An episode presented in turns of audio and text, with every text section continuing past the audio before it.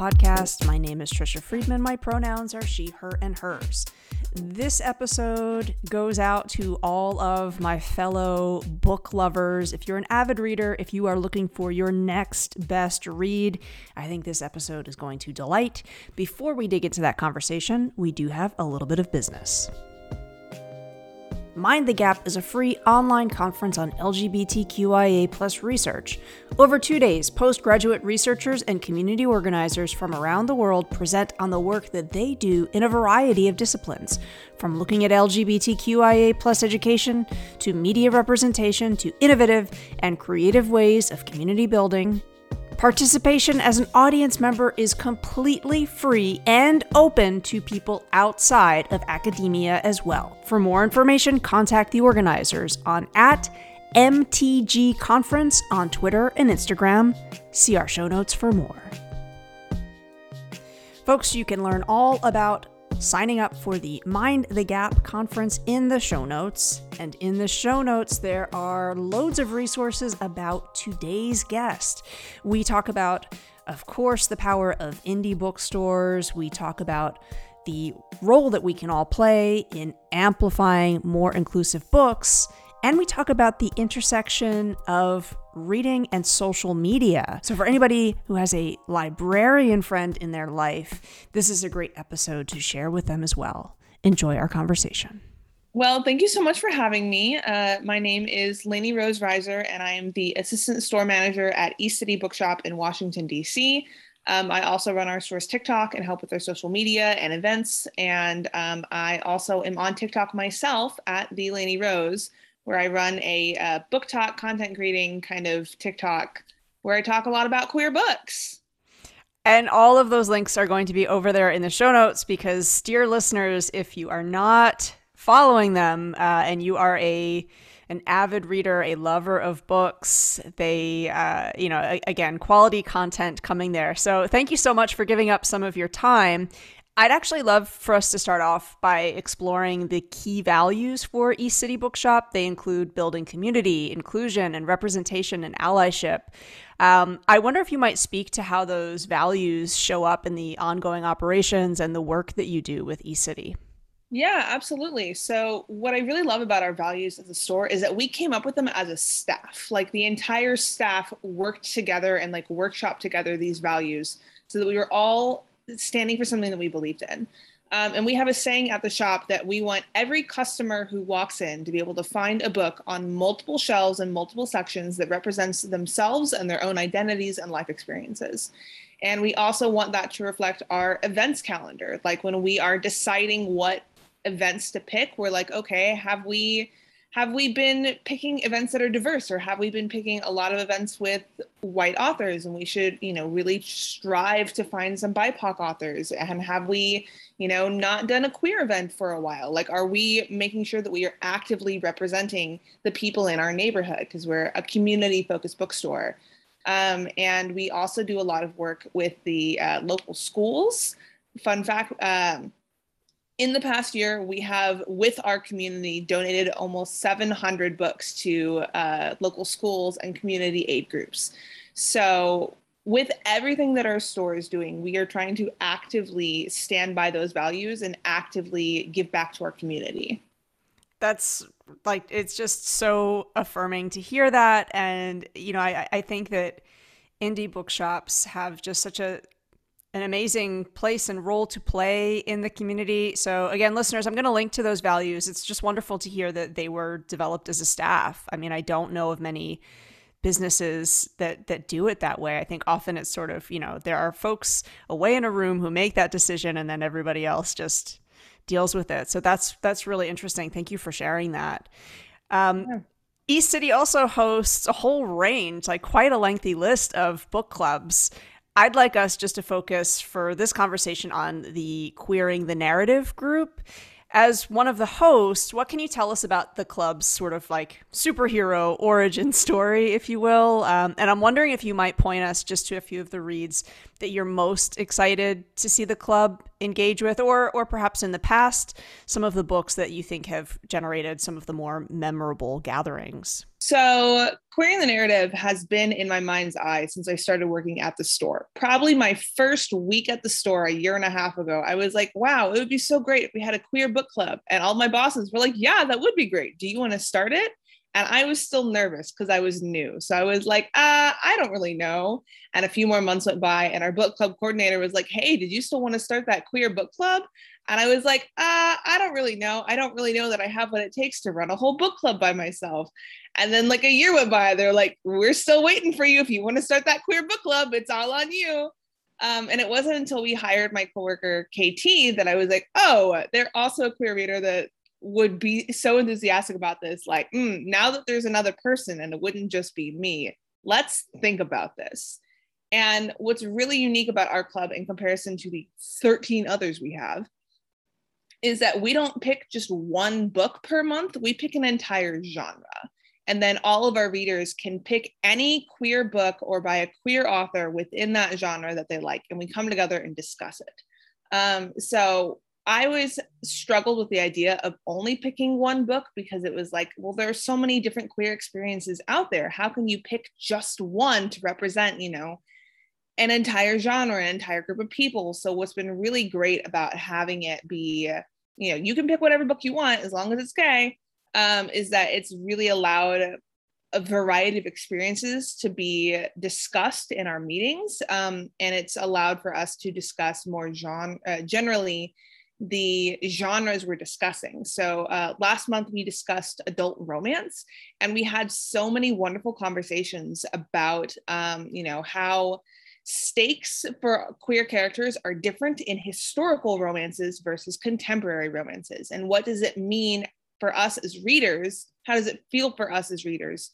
when the conflict of the book is the queerness of the characters or when the conflict is not related to the queerness at all so it's been great to like get to get together and discuss all of these books that we've been reading. And next month we're picking literary fiction which should be a really fantastic time. And we've got you know up on the docket like adult science fiction fantasy young adult contemporary graphic novels poetry like all the different ways that queer stories can be told. And it's been really fantastic to just get a group of queer readers in the room and discuss our identities and the way queerness is told and the way we experience it and the stories we're reading. And it's just been really phenomenal so far.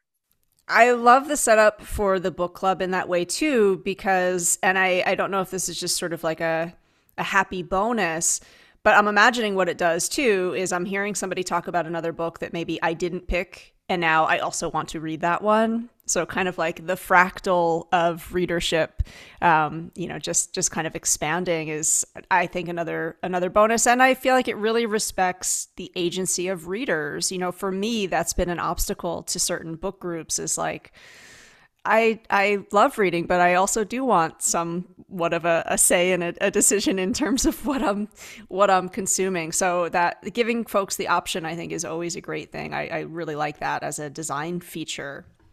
Yeah, that was a big thing for me as well because I hate being told what to do. So I was like, well, I don't if if I have to read a book, I'm not gonna. But if it's like, oh, well, I just need to read like a fantasy book at some point in the next three weeks. I'm like, I can do that. Absolutely. So, and it definitely has like, we, we have our meetings in the shop. And so afterwards our, our members can kind of browse around and they're like, oh, well, you said some really good things about that book. So I'll look at that one. Oh, I, I love what you said about that book. So it's, it's been really fun to just gather everyone together. Yeah, that sounds that sounds absolutely fantastic. And again, listeners, um, the link to queering the narrative will be in the show notes. I think it's a great resource. People who are listening and you're thinking about your next best read, um, again, it, it is a wonderful list that you have over there. So even though you know we know that everyone can't make it to our meetings, but if you sign up for our mailing list, we do send out a monthly newsletter where we, where myself or uh, my coworker KT, like gives fun little queer bookish anecdotes and news updates. And we send out an entire list of our favorite queer new releases that are coming out that month. So even if you can't make it to the club, if you sign up for our mailing list, you can get all sorts of fun things. I love that. I didn't know about that newsletter. As soon as we get off this call, I will be um, one of your your newest subscribers. Thank you so much for letting us know about that. Yeah. Um, I also I have to thank you for the content that you're producing on TikTok. For somebody who might not be following you, um, and you have like a pretty significant following, so congratulations on that. Can you talk to us a little bit about how you're using that platform and how it intersects with the work that you do with East City? So, my tagline on TikTok is your favorite lesbian bookseller. And I like to think that I've created a positive, safe space for people to learn about different books and get excited with me um, because I don't do negative reviews. I don't do, um, I don't post about books that I haven't read. So I'm only sharing books that I'm genuinely excited about.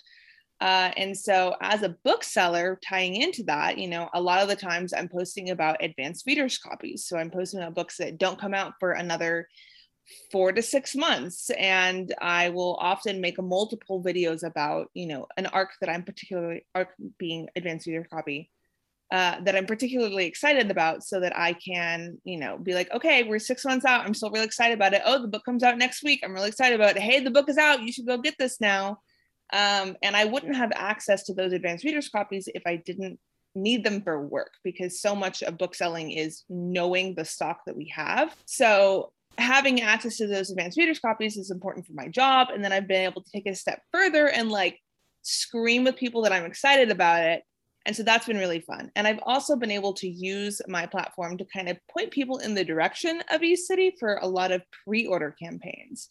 Um, I've done several different pre-order campaigns for If This Gets Out by Sophie Gonzales and Cale Dietrich, and Never Been Kissed by Timothy Janovsky, and Love and Other Disasters by Anita Kelly.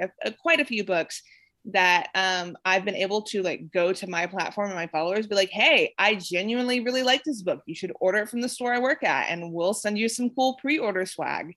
Um, and that has been a really good way to kind of bridge the worlds together and um, help books that I love to really succeed and also, you know, bring some business to the store and help us get some like, you know, loyal customers who know that like we're doing the work and we're putting it in and we're making sure that people are finding inclusive books. Um, so it's been really fun and to to bridge the two together because originally I was like, no, my coworkers can't know I have a TikTok. And then it was like, okay, that's kind of unavoidable at this point. and I, I feel like, you know, book TikTok has grown so much. And I, I have been seeing actually in, in bookstores, sometimes they will have a section of just what's hot on TikTok right now. Um, so again, I, I, I think anything that's encouraging and inspiring people to read is often a good thing. And I'm glad that you brought up the pre-orders. I I you know hadn't realized until somewhat recently, and I was talking with Ernest Owens a few episodes back about how significant those pre-orders are for authors, and um, you know how much they sort of play a role in the success of the book. And I I really hadn't recognized the benefit that it is. You know, if you can put in for a pre-order of a text, that you really should do it. That um, it's such an important metric. I had no idea about that before. Yeah, pre-orders are huge, and it's it's been really um, what's the word I'm looking for? It's been really gratifying to be able to use my platform to share books that I'm excited about with people before their publication date. Um, because I think that helps gain a book's following and helps people get excited about things for things in the future.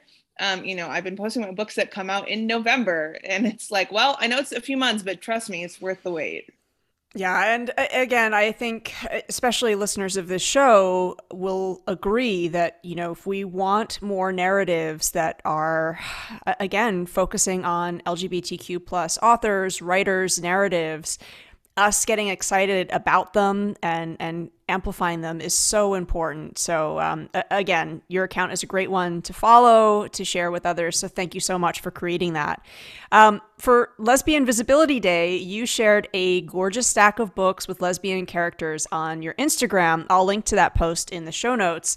And as the lesbian bookseller, I I wonder, you know, if you sort of feel a great responsibility. I am I'm taking a little bit of a guess here. You know, it, it's in part your job to be in the know about upcoming books. And I'm wondering if you might just take us behind the curtain a little bit and tell us how you organize your reading and, and what you're doing to you know, find that next must read book? Tell Well- us all your secrets. all my secrets. That's why my hair is so big. It's full of secrets. Um, the number one resource that I use for literally everything is LGBTQreads.com. It is run by Dahlia Adler, uh, who wrote uh, Cool for the Summer and Home Field Advantage and a bunch of other amazing books. Um, and that website, twice a year, she puts out two different posts that are the upcoming new queer releases from January to June and from Ju- July to December for both adult and young adult. And that is my Bible. That is what I refer back to on almost a daily basis. Um, it's so cohesive and it really, you know, helps me know what's coming out before I see it on, you know, our advanced reader copy shelf at work. Um, so that is like my number one resource that I use for finding new books. And as far as for feeling a great responsibility, I do feel a responsibility for all these sapphic and lesbian books out there. Because, like you said, you know, as the bookseller, I I I want to have a broad knowledge of everything that we have in the store. But in particular, you know, I want to make sure that we're representing the sapphic books, and I want to make sure that you know, there's so much discourse all the time on TikTok about, oh, well, lesbian books don't sell as much, and there's no good sapphic books, and this, that, the other thing. And so I do feel a certain level of responsibility to be like, no, th- there are. There's a ton. If you would, you know, spend three seconds Googling, you would see that isn't true. And I feel like a lot of myself and other sapphic book talkers out there, you know, it's kind of what our mission is and be like, no, there are good sapphic books out there, and there are several more coming out in the future.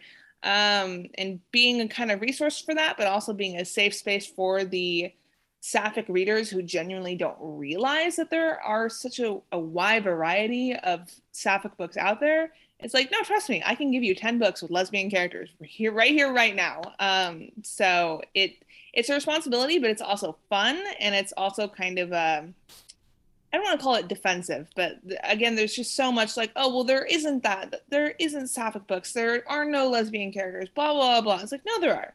I promise there are. I will. I will show you that there are.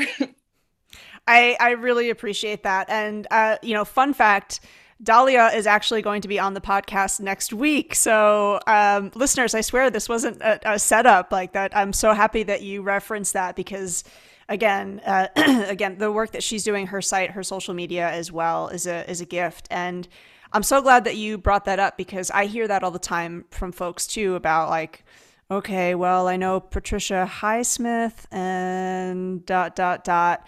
And I think it is once you have, um, you know, a few folks in your feed like yourself who are doing that work, you realize there are more books than you can get through in a season. Um, we do have a lot of choice.